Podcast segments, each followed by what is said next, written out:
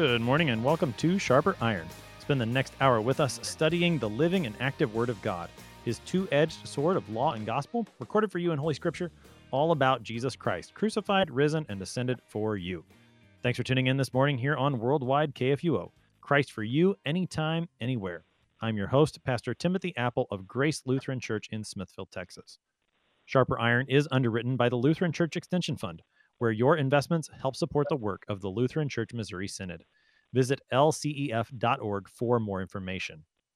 On this Thursday, January 23rd, we are studying Matthew chapter 5, verses 27 through 37. As Jesus continues to expound upon his law in the Sermon on the Mount, he turns next to matters of marriage and speech as he teaches his disciples what it means to live as his salt and light in this world. To help us sharpen our faith in Christ as we study God's Word today, we have with us regular guest, Pastor Mark Barz. Pastor Barz serves at Crown of Life Lutheran Church in San Antonio, Texas. Pastor Barz, welcome back to Sharper Iron.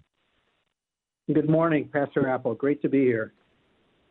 Pastor Barz, as we get started this morning, give us some some context within the Sermon on the Mount, within Matthew's Gospel as a whole, that'll help us into the text for today.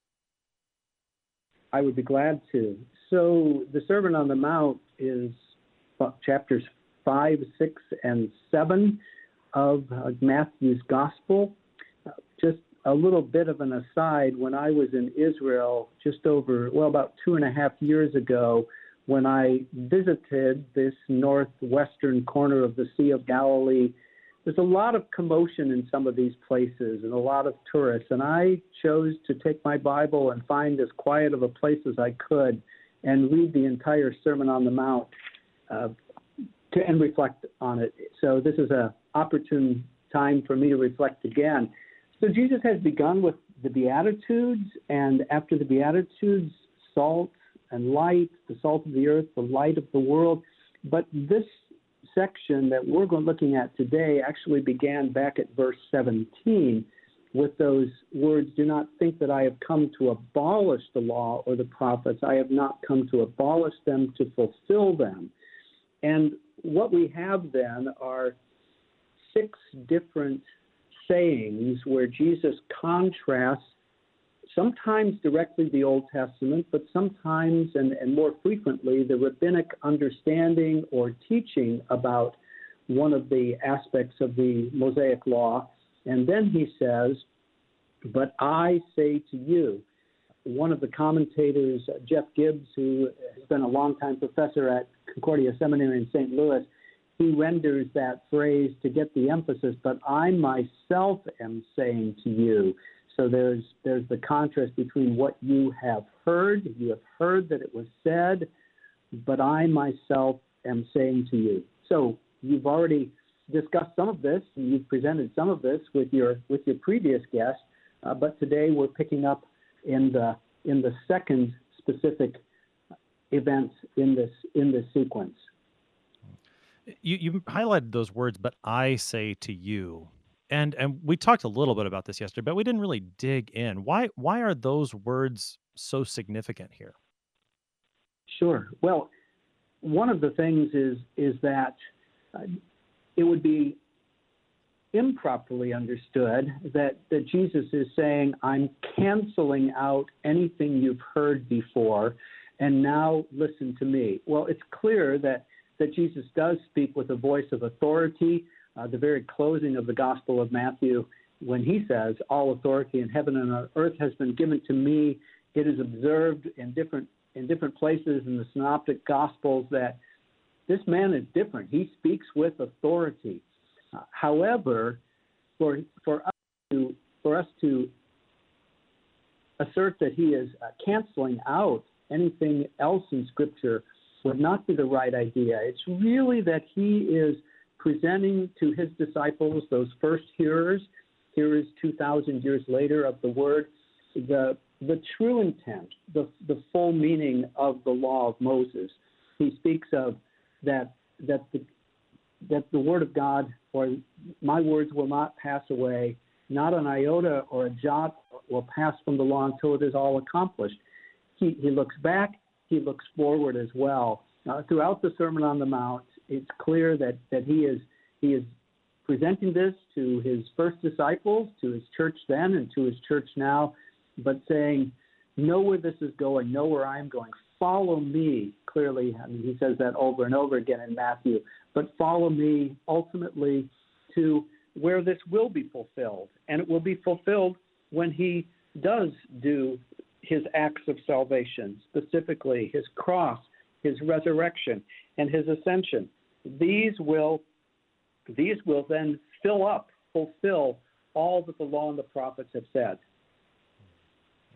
That, that's an important understanding as we go through the Sermon on the Mount, because it is very easy, I think, to just pull these verses out and and moralize them, just just make them sort of mm-hmm. rules mm-hmm. that you have to follow, but rather to keep the focus on Christ. And I, I, think, I mean, there's several what what you've said does that, and and keeping the Beatitudes in mind as a our first guest on on the Beatitudes talked about the Beatitudes as a, a doorway into the sermon and to keep that mm-hmm. blessing mm-hmm. that Jesus gives, which is fulfilled in his cross. I mean, we have to keep that in mind.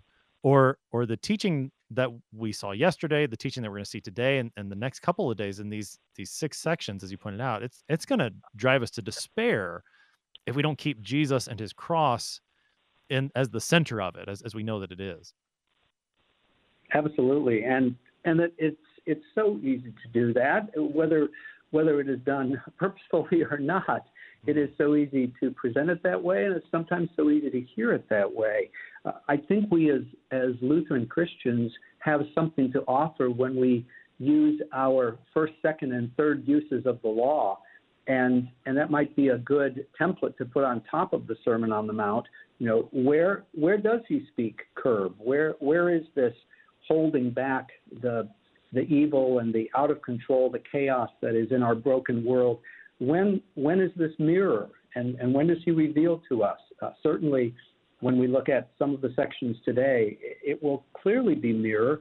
But then, how will it how will it become rule or ruler? How will it become guide? When we who have confessed our sins, have heard the gracious word of forgiveness, and then and then are set free uh, to live as these new people of God, to be salt and to be light, to be followers of followers of Christ in this world. What will it look like?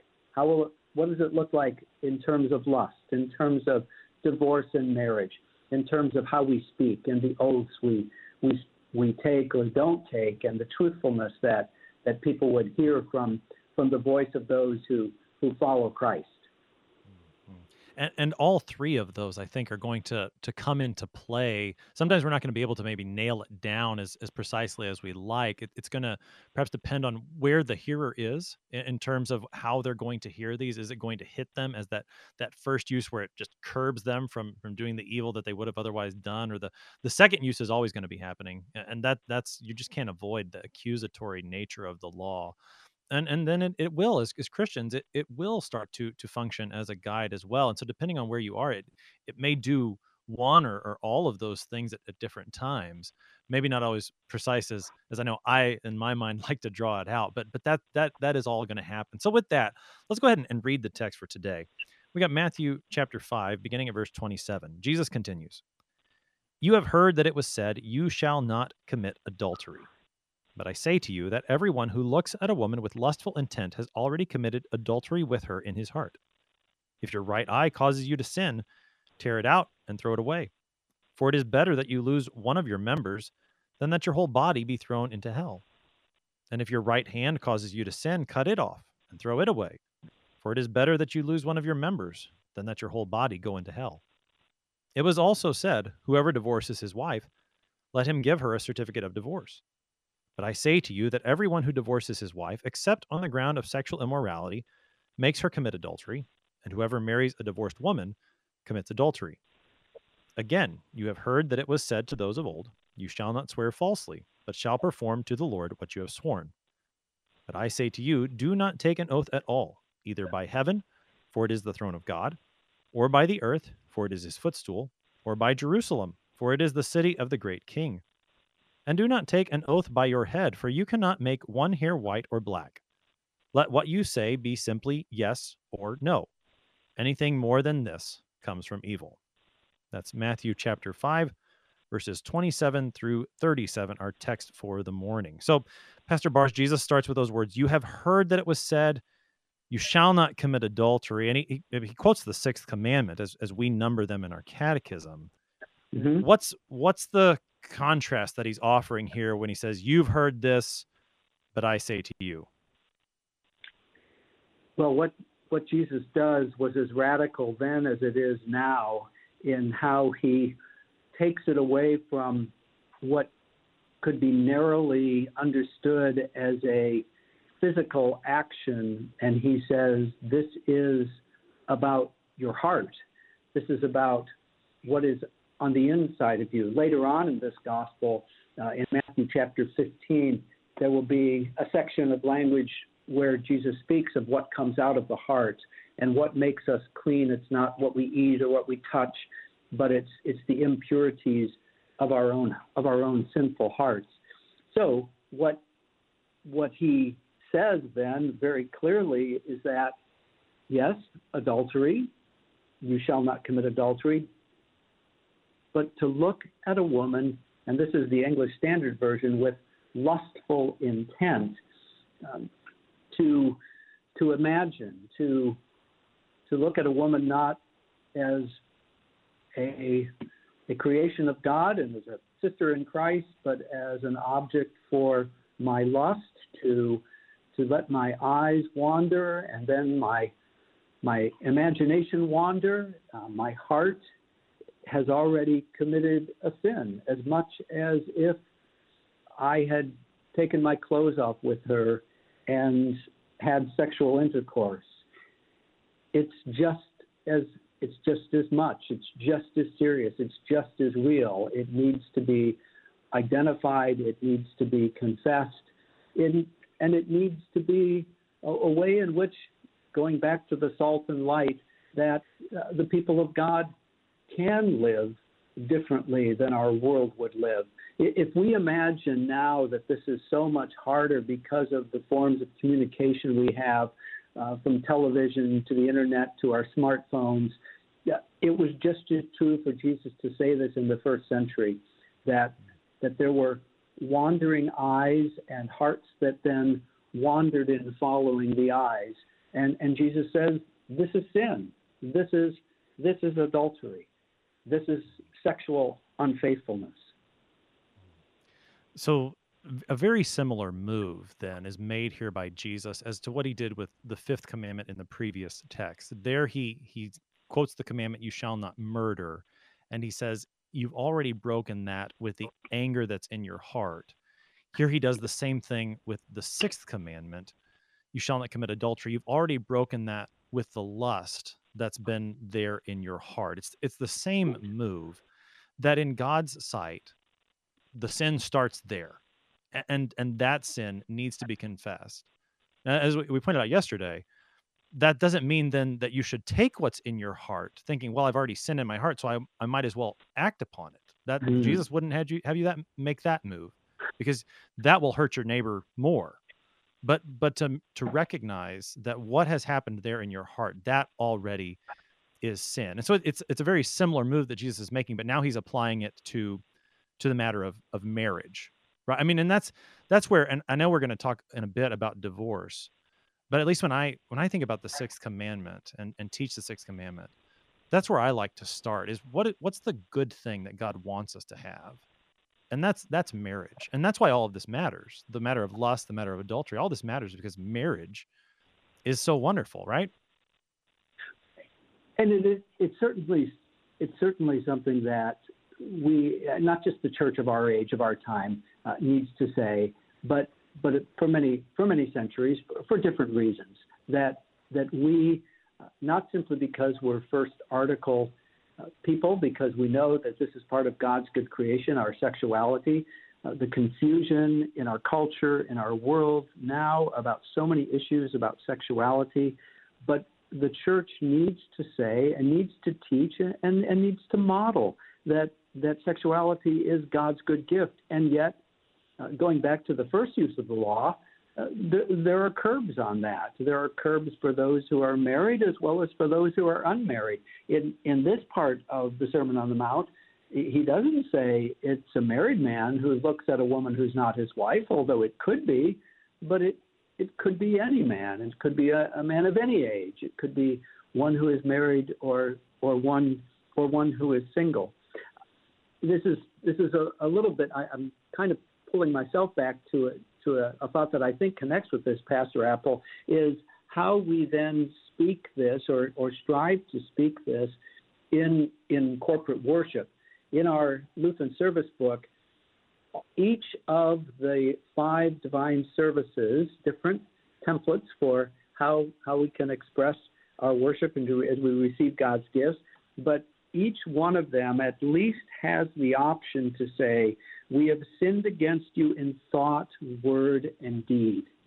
And, and so much of our world would, would deny that the thoughts or the desires are even sinful because nobody saw it, nobody knew it. I, I didn't even act on it. Oh, I maybe shouldn't have had that lustful thought or that anger towards my brother, uh, whatever it may may be but thoughts, words, and deeds.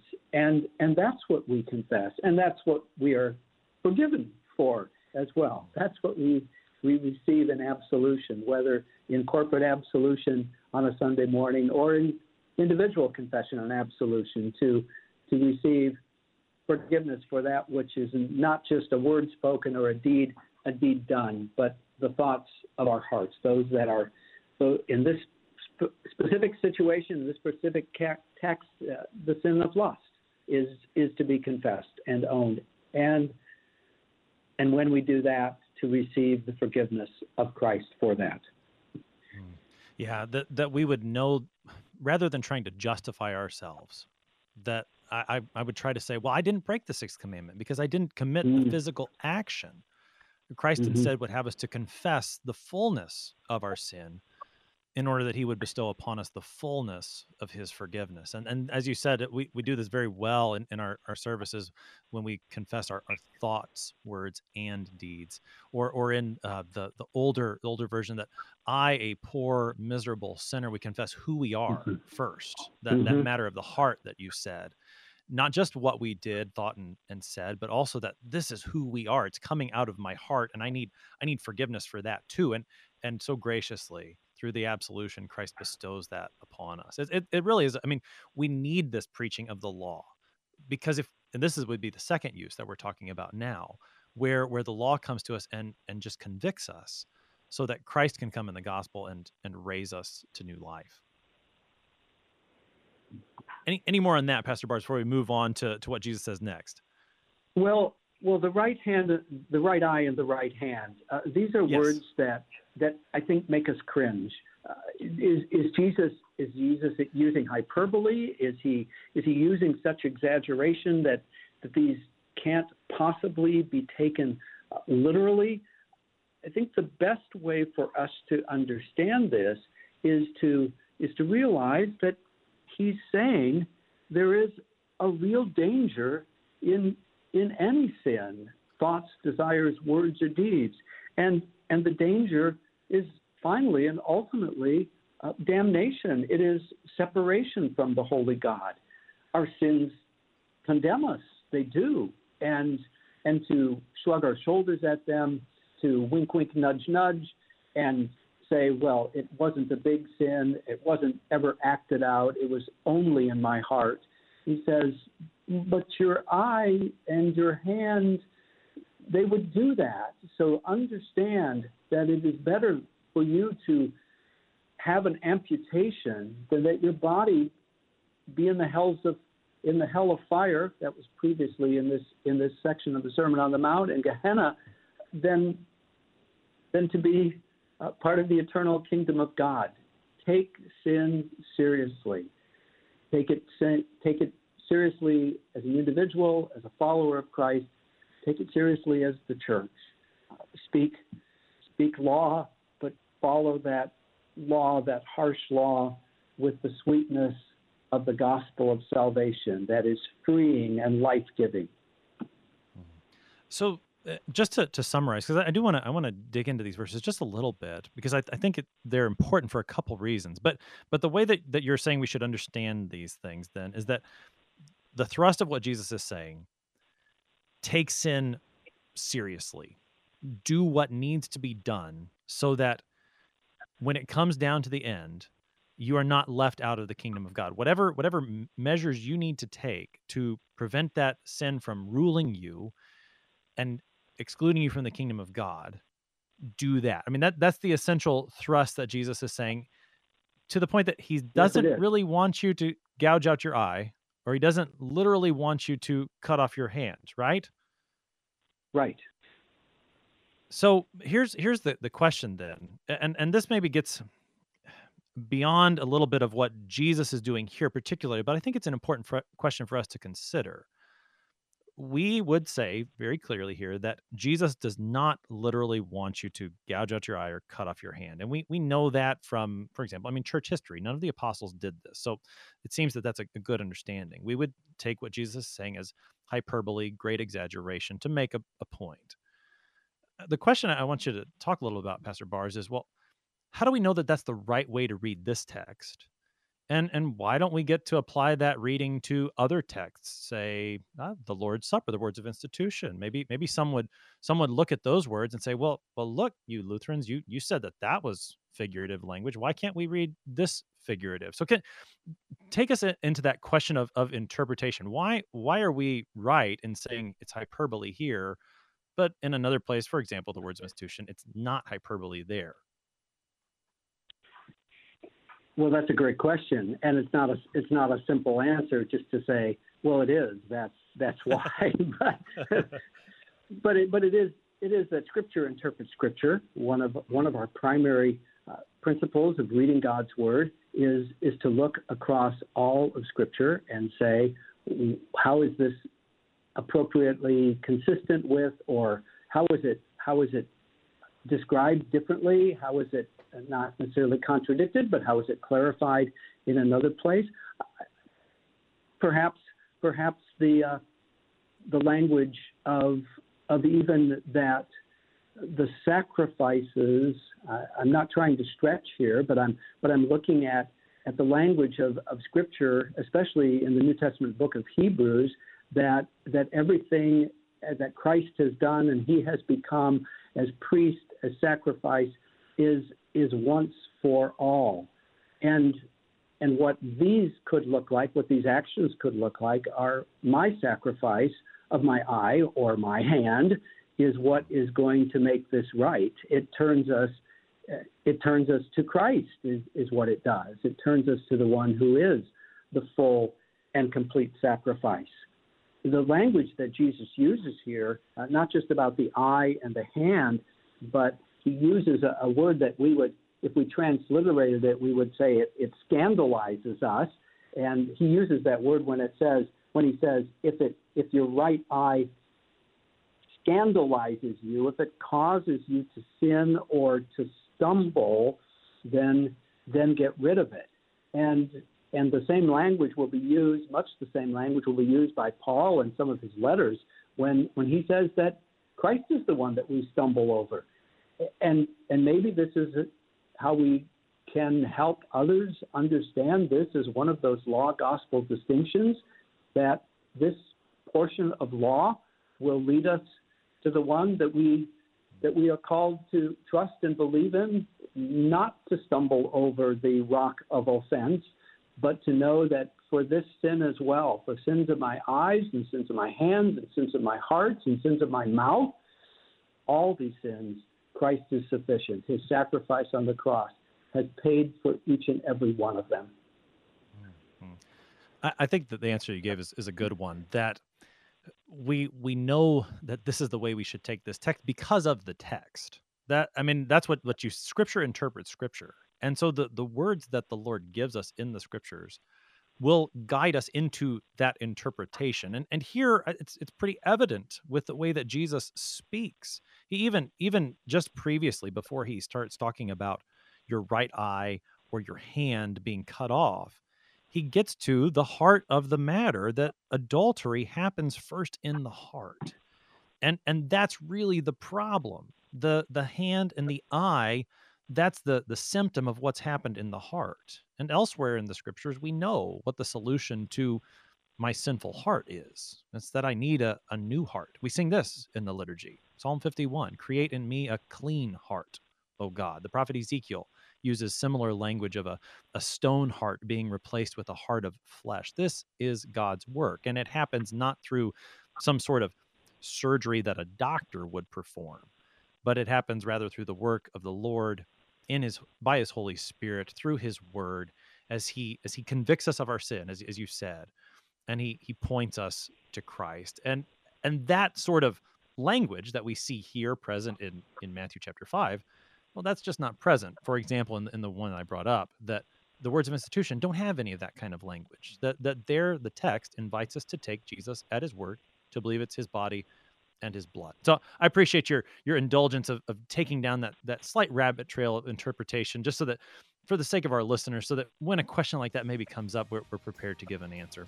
You're listening to, to Sharper Iron here on Worldwide KFUO. We're going to take a short break, but we'll be right back. Please stick around.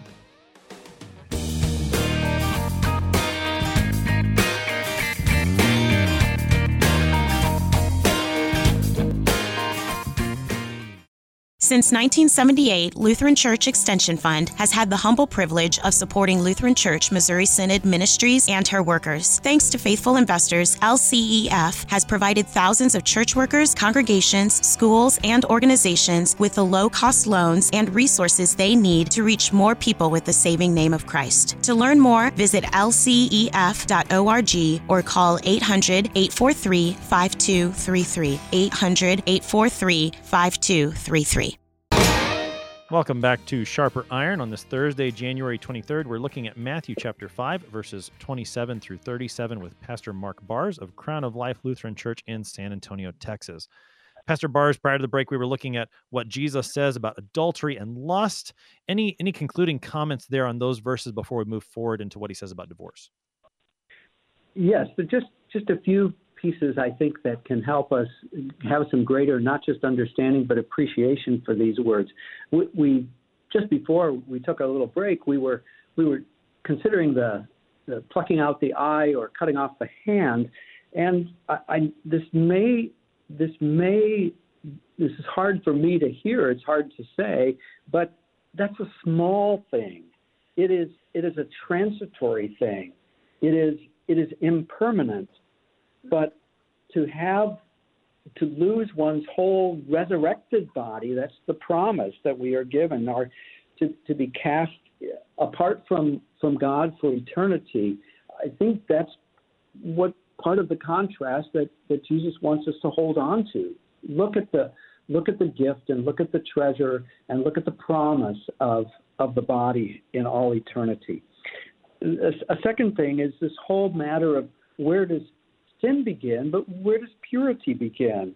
That that purity begins in the heart, and and then it's shown in actions, and and it may be shown in the restraint of actions. I mean, the focus here seems to be, and and it clearly is, what is a sinful thought and a desire in my heart, but but where does where does purity begin. Uh, you used the verse from Psalm 51 a while ago as well, when David prays, Create in me a clean heart, O God.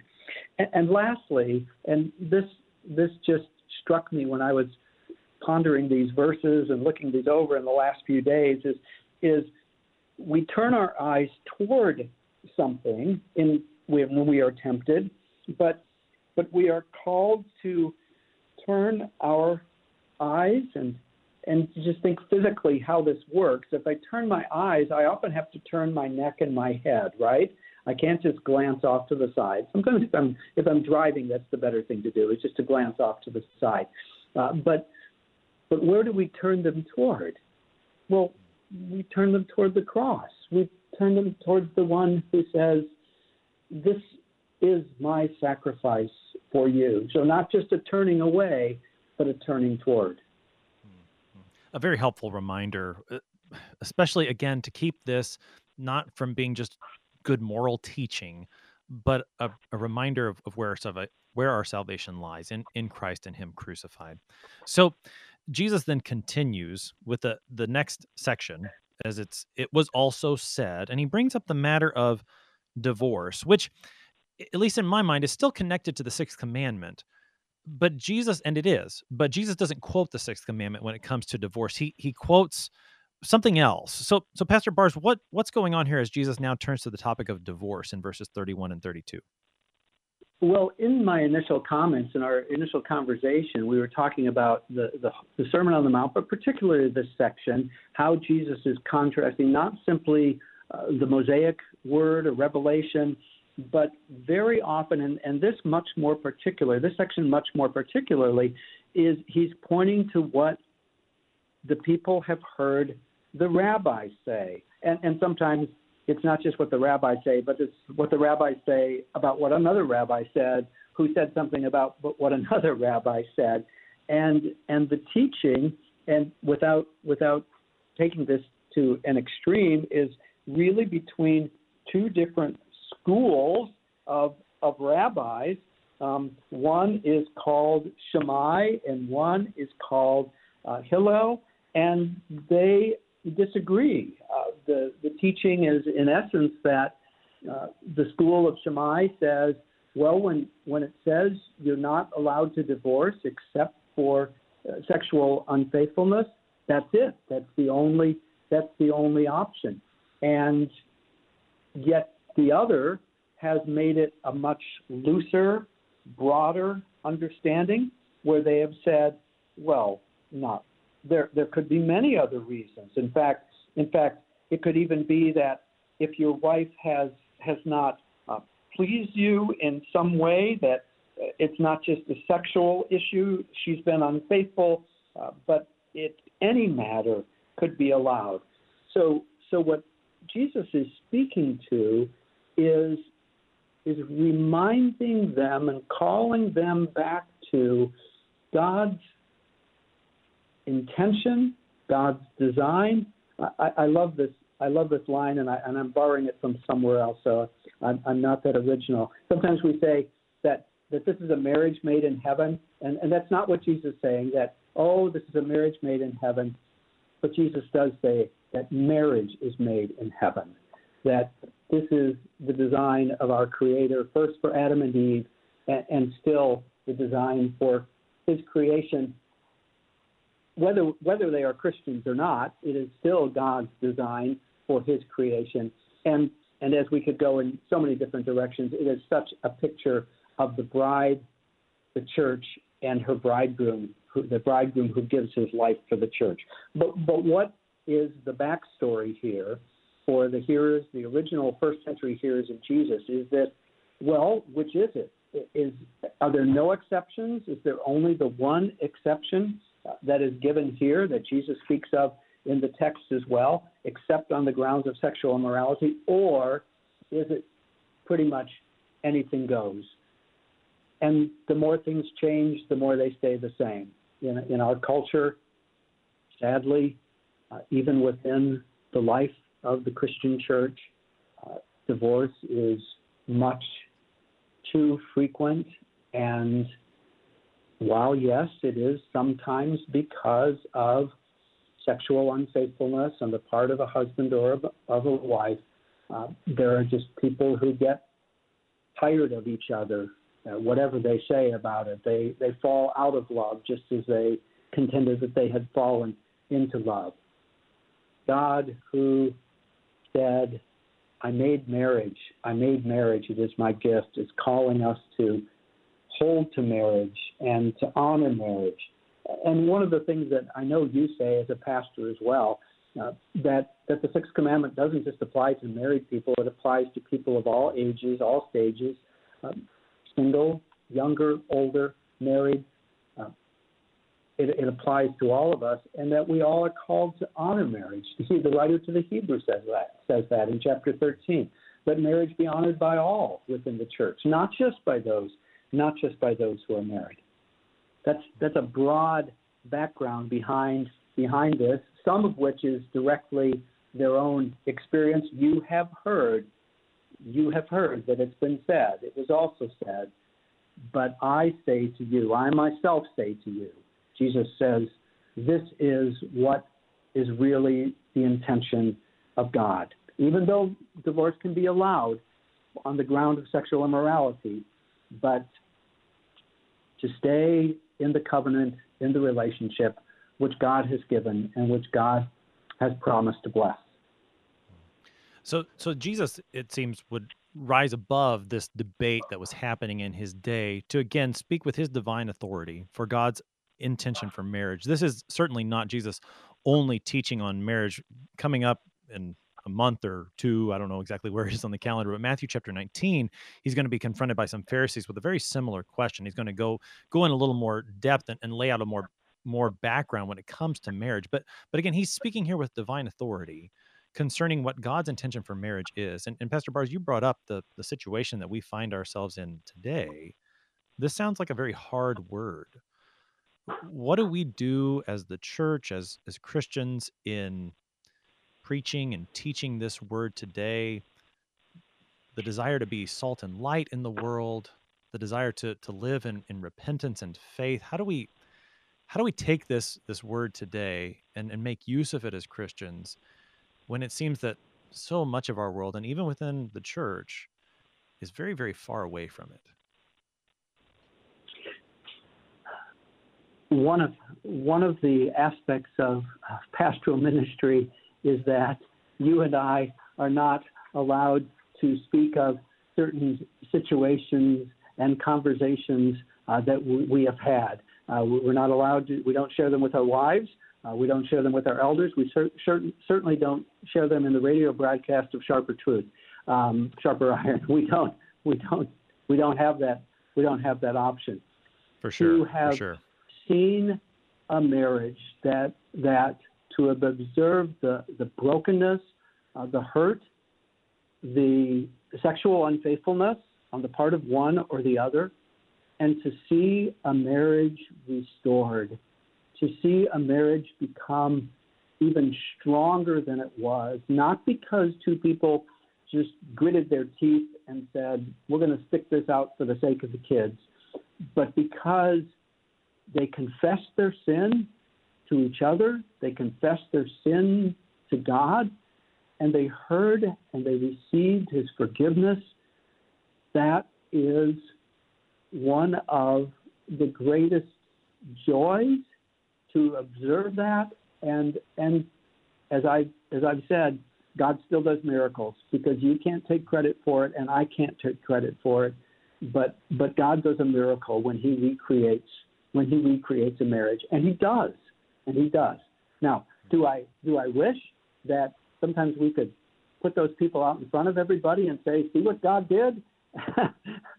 um, and is that would that help encourage others? Maybe it maybe it would, but to talk about it as I've just tried to do, uh, imagining, remembering, not imagining, remembering some pastoral care and situations over the years of my ministry, it it is one of the great, great blessings of God. And, and I think what, what that answer does for us is it, it does point us to the way forward. The way for there's not some sort of silver bullet that, that's going to to do the trick other other than to say faithfulness to God's word. God God's word is what works mm-hmm. the miracles that you're talking about. That's how Jesus is going to conclude his sermon Absolutely. on the mount in chapter 7 that that those who would be wise would build their lives upon his word, what he says and and that that's the way forward which is not an easy way it, it's the way of the cross again keeping our eyes focused on where christ is headed to to redeem us from the sins that we commit against all the things that he's laying out that's where he goes and and now as his forgiven people we follow him in that way and and so the i mean the way forward is not to sound cliche but but this is this is the answer is to listen to his word with repentance and faith and and that I mean that that's the answer. And uh, it sounds simple it's difficult it's the way of the cross but it is the way that christ has, has called us and and and who he's made us to be right he said blessed are the poor in spirit. Theirs is the kingdom of heaven. He declared you are the salt of the earth. You are the light of the world. He's working these things in us. Even as we return to him in repentance and faith over and over again he's he's working these things in us. And so a, a clinging to his word that I, I think that that's the way forward. And I think that's what your what your answer points us. It is it is absolutely Pastor Appel, absolutely. So here's so, here's what go ahead go ahead a little here's what I find interesting too about this section of the Sermon on the Mount. It is the Gospel of Matthew alone who includes the story of Joseph back in chapter mm-hmm. 1, who, who is considering how to respond to Mary, what he has either heard from Mary or heard about Mary, and has in mind to divorce her quietly. It, it, it really is what, what the, the law of Hillel would have allowed and said, well, of course, and maybe even the school of Shammai who said, well, the evidence seems pretty strong that she's carrying a child. She must have been she must have been unfaithful, and and yet God through an angel in a dream tells Joseph, the story you're hearing down at the lumber yard in Nazareth is not the right story. This is the right story, and and he takes her home as his wife that had no union with her. Important ending of of uh, chapter one of Matthew. It's why we confess in the creed he, that Jesus was conceived by the Holy Spirit and yet born of the Virgin Mary. But but this is a real story. This is not an this is not an abstract. When when Jesus speaks this in the Sermon on the Mount, we don't know if Joseph was there. We don't know if Joseph was still alive. We don't know if others had said, "Oh yeah, we've heard that. We've heard that about what Joseph could have done to give her a certificate of divorce. It's not the direct language of that in chapter one of Matthew, but that's that's what he would have done. So then Joseph, I mean, just so I'm making connection, Joseph then would serve as a and as an example of sorts of, of what Jesus is taught of Joseph would be the salt and light that Jesus is talking about mm. here in Matthew five. Is that that the point we, we want to make there? Well, wonderfully, uh, not not by his own not by his own working it out though, right? He, he finally right. needed God to speak to him and say, "This is this is the true story, and and this is what and this is what you will do." Uh, there's there's uh, um, this, this just this just comes to mind. There is a, a, a poem that I read years and years ago that is about the woman caught in adultery who is brought to Jesus, and and uh, the poem uh, makes the connection between uh, in its in its rather uh, it, it's not it's not it says line by line, but it says was this what could have happened to Mary back in Nazareth? Is that accused of adultery? And then where is the man?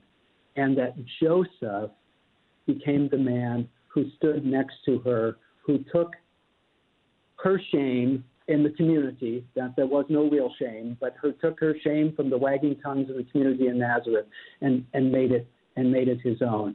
And, and how good it is. And and I'm not stretching to find gospel in all of this, but it's it's all over the place that that our Lord takes that shame and and he takes it to the cross and he takes all that we have um, true shame over true sin and takes it to the cross for us.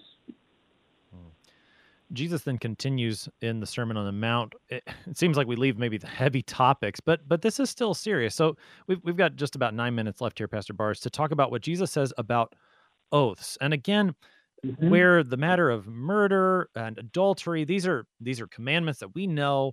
Divorce was was now digging in more to that that matter of what was being taught in the first century. What's going on with, with what Jesus brings up about you have heard that was said concerning swearing and oaths?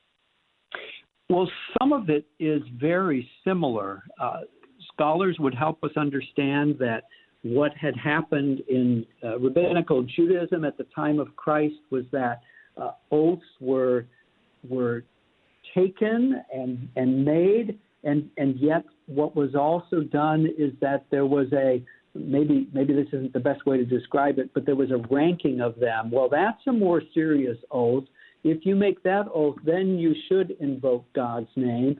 But for a lesser oath, why does Jesus use these specifics and say, well, don't simply do not, do not swear at all, and you swear by heaven? Oh, well, you can't swear by God directly. The whole issue, excuse me, in, in much of Judaism was how they used and didn't use the name the name of God, the name Yahweh, how they wouldn't even say it. Well, you don't swear by God then, but you swear by heaven, which is God's throne. You swear by the earth.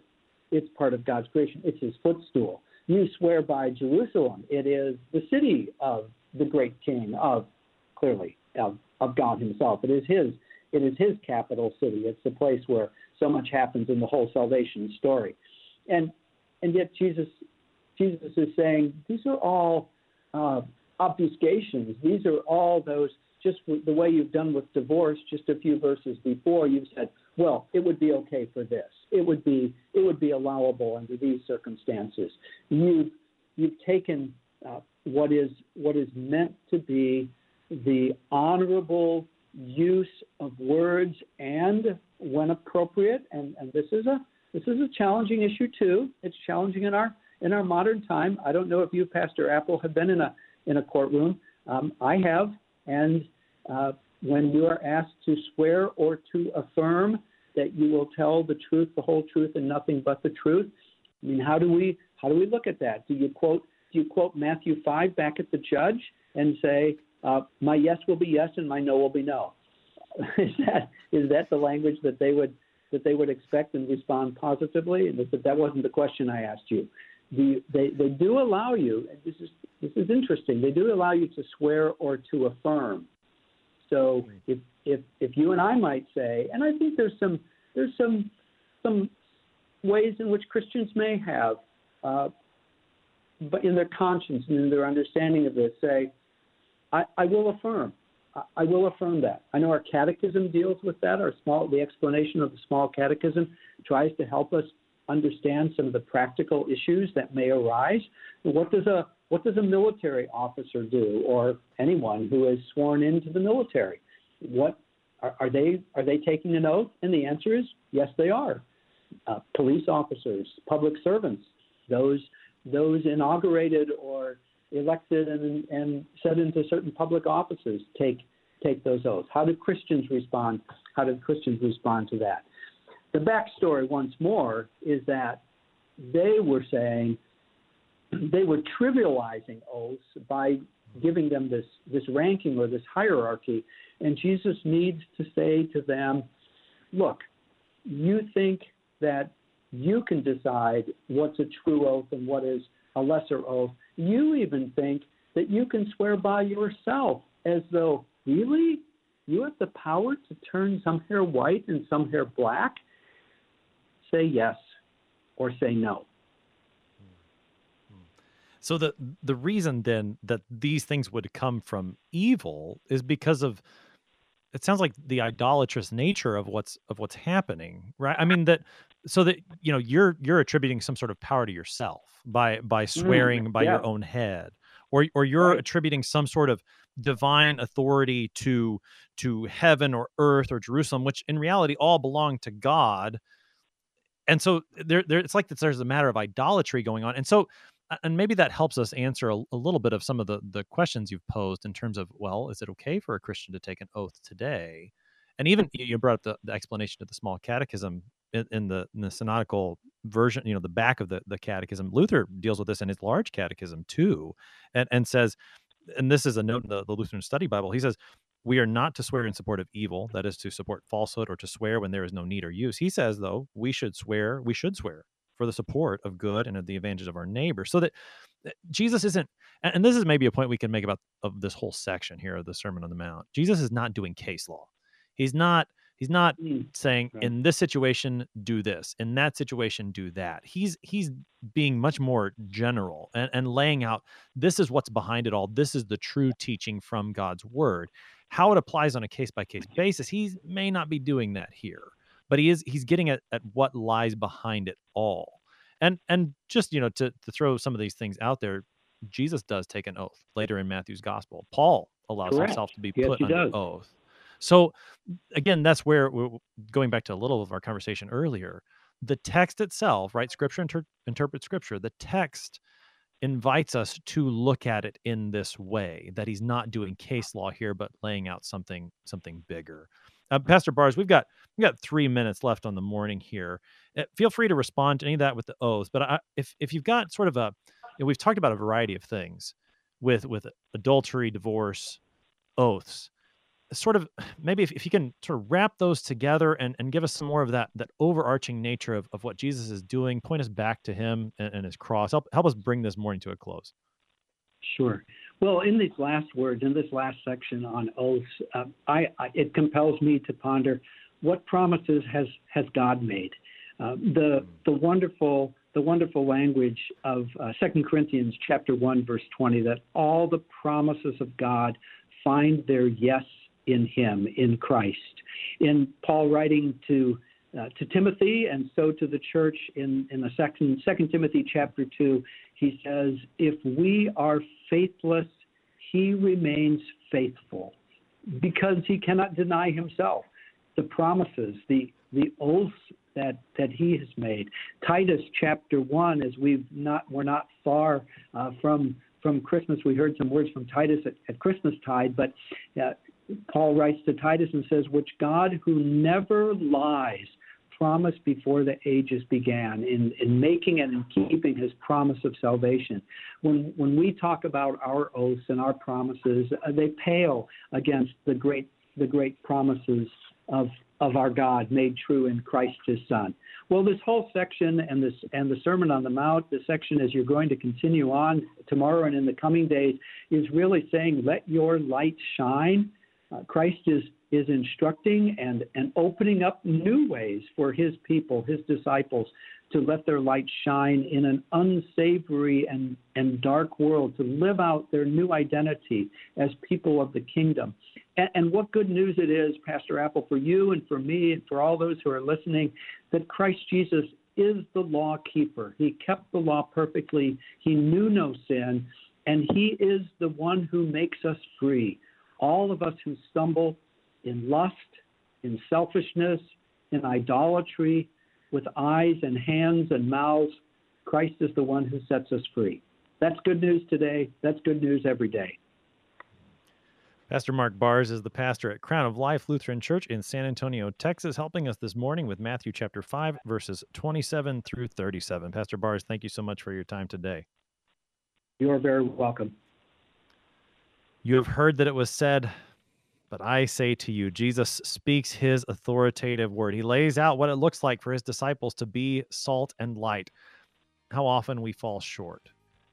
And yet our Lord Jesus Christ comes to us. He rescues us, he frees us by his death and resurrection. And he sets us as that city on a hill, as the light of the world. Through his spirit, he works these things in us that we might continue to come back to him in repentance and faith, looking to his word for our very life in all ways. I'm your host here on Sharper Iron, Pastor Timothy Appel of Grace Lutheran Church in Smithville, Texas. Thanks for spending the morning with us. Talk to you again tomorrow.